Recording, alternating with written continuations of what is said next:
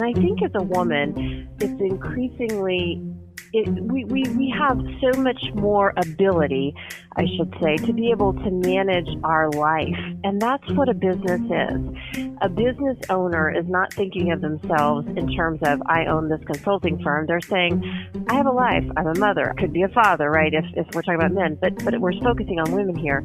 And I need to manage my whole life. And my business is part of that life. And so technology helps me to do that. Welcome to the heartbeat of Main Street with Forbes Books at ForbesBooks.com and Bank of America at BankofAmerica.com.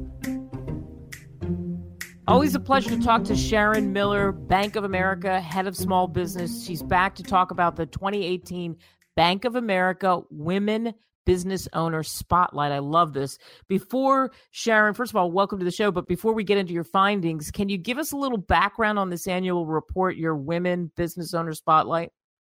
Well, this is the third annual Women Business Owner Spotlight, and we conduct it just to understand how are women feeling about their business and how are they feeling about the growth and what's coming for the next year ahead including their revenue and hiring expectations. So, really just getting our finger on the pulse to understand what's happening, what's on the mind of women across America. And how do you do this? This kind of a uh, an annual report. In this case, the Women Business Owner Spotlight. How many women do you talk with? And and I'm assuming you talk with a good number of men as well. How does it work? We do. So every year, twice a year, go out and survey business owners across the United States. And some of them are women, some are men. And then we take those results and we pull out the information specifically pertaining to the questions around women and how they're feeling. And so we do the study twice a year at Bank of America. And this is the third year we are surveying and focusing specifically on women.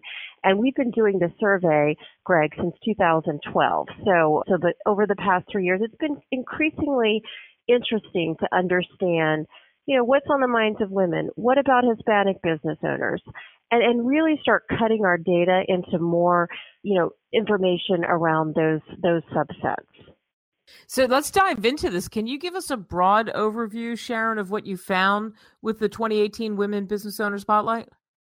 I can, Kate. And, and, and just to add to, to what we were just talking about as well, you know, at Bank of America, we have 3.3 million small business clients and 40% are women owned. And so mm. that's also why it's so important to us to really understand what's on the mind of women.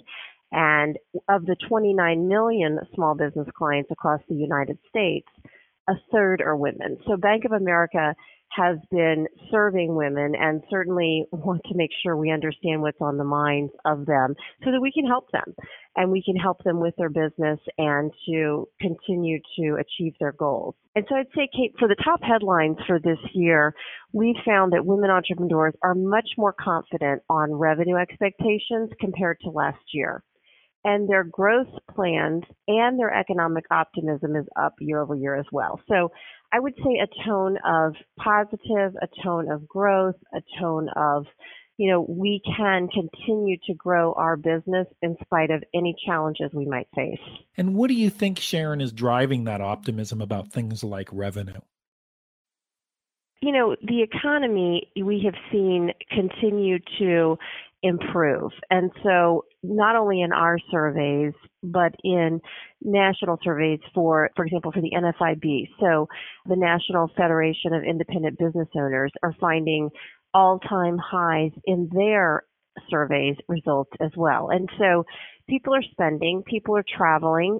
We see consumer stability across the board when it comes to employment. And so that that is a key. People have money coming in, they're earning their paychecks, and they have more discretionary income to spend. And what are they spending the money on as far as the business is concerned, Sharon? How are how are women using? I would imagine technology would be part of the cost. It is, and so as women, you know, in fact, in our survey, we we we always ask about, you know, how is technology impacting your business? How is it helping to improve your business? And we found that women entrepreneurs they are increasingly dependent on capabilities related to technology. And so, for instance, when you think about the digital transformation, 33% of women entrepreneurs use a mobile device to process financial transactions within their business versus only 25% of men. So they're they're way ahead. And they also foresee over the next five years a complete shift to digital payments. And so as we think about serving these clients so that they can serve their communities in the businesses that they lead, we have to make sure we're keeping up with how they want to help their clients. So if clients are coming in and they're using their phone to pay for goods and services, we've got to be able to help and partner with the business owner to be able to accept payments that way. So these are some of the insights and how we use this data real time to, to get better at what we do at Bank of America to serve the businesses so they can serve the communities. We're talking with Sharon Miller. She's the head of small business for Bank of America. We're talking about the 2018 Women Business Owner Spotlight.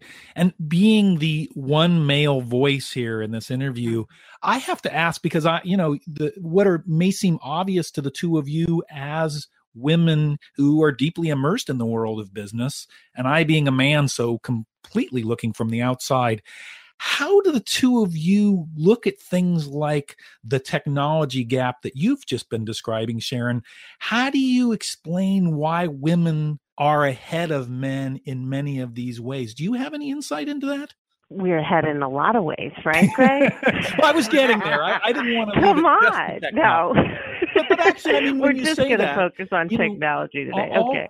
For for those kinds of things where women excel, I think the more we talk about them, the better it is for all business in technology and all kinds of areas, because then businesses can get better at identifying best practices and who should implement them because they tend to have an advantage there.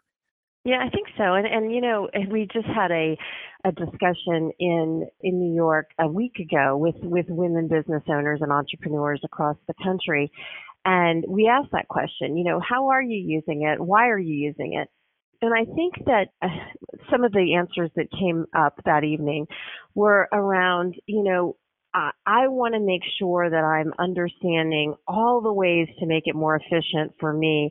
I may not just be the owner of this consulting firm, but I also have a family, a life, a uh, I'm a wife, a mother. I I go to school. I'm still doing all these. So all these other elements of a life came up. It kept coming up in mm. that conversation. And I think as a woman, it's increasingly it, we, we, we have so much more ability, I should say, to be able to manage our life. And that's what a business is. A business owner is not thinking of themselves in terms of, I own this consulting firm. They're saying, I have a life. I'm a mother. Could be a father, right? If, if we're talking about men, but, but we're focusing on women here. And I need to manage my whole life and my business is part of that life. And so technology helps me to do that. I can do business wherever I want, whenever I want, however I want. That and that's what my clients are telling me and asking me to do. So I don't know, Kate, if you have any other thoughts on oh, there. No. I know you uh, you certainly talk to a lot of a lot of business owners as well. I, I do, and I talk to a lot of women, and I think what the the how can we do it bigger, better, faster, and for the reasons you said, you're pulled in a lot of directions, and I know for myself, I love technology. I didn't start out that way because I would get frustrated not learning it because I wanted to know it right away. But the more patience you have and the and the more that you embrace technology, the easier it becomes to do the things that you need to do. And uh, all the things on the list I do from mobile payments to whatever on down to Calendly to CRMs to um, using Zoom or other forms of technology to do what I do. So I completely agree with it. I love that your survey found this because I think it's it's absolutely on point from everything that I've seen with my own friends who are um, either heading up big corporations or they have their own business it's fascinating as a man. We hear stereotypes, of course, and they've been around for a long time about how men are traditionally out of balance in their lives, completely focused on work, not balancing their family life well. And I think what you might be suggesting, Sharon, is in the future, we're going to see more and more emphasis on the healthy part of balance, mm-hmm. work life balance, and that we're largely going to be thanking women in business for bringing that trend.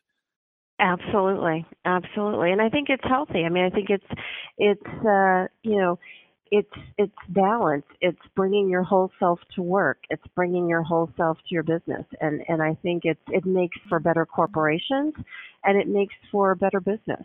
Absolutely. How about this? Um, this, of course, is on the minds of many. Sharon, access to capital, that's a big challenge for women business owners, or is it? What did you find this year? Well, you know, access to capital is improving, and we did hear that loud and clear from business owners.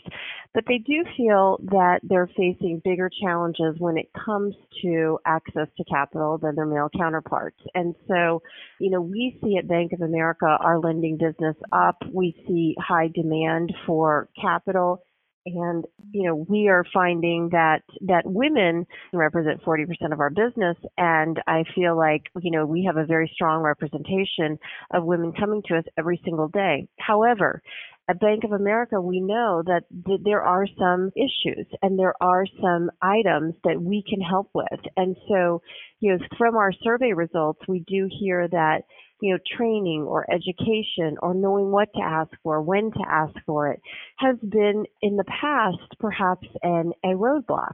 And so we have recently launched as well the Bank of America Institute for Women's Entrepreneurship in partnership with Cornell University.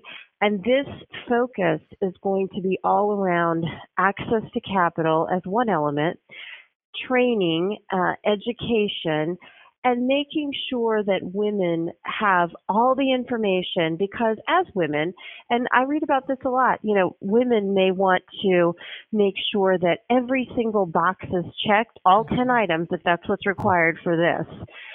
Versus a male may come in with two done, right? And I've got eight left undone. This is, you know, what we may find, and we're certainly hearing this from from the panels we have and so perhaps the, the the male counterpart would understand that okay you have to have this this and this because they're getting the education along the way. Whereas a woman may wait till you know they have everything done and then they still realize oh there was something else i need to do. And so i think just that conversation the dialogue the information whether it be online across the desk from a from an advisor is going to be helpful in closing the gap on access to capital Wow, perfect place to wrap this up. Sharon Miller, Bank of America, head of small business. Uh, fascinating, always to talk to you, and uh, this information is is fabulous from your 2018 Bank of America Women Business Owner Spotlight. Thanks for so much for coming on. Greg and Kate, thank you so much for having me. Thanks for listening to The Heartbeat of Main Street with Forbes Books at ForbesBooks.com and Bank of America at BankofAmerica.com.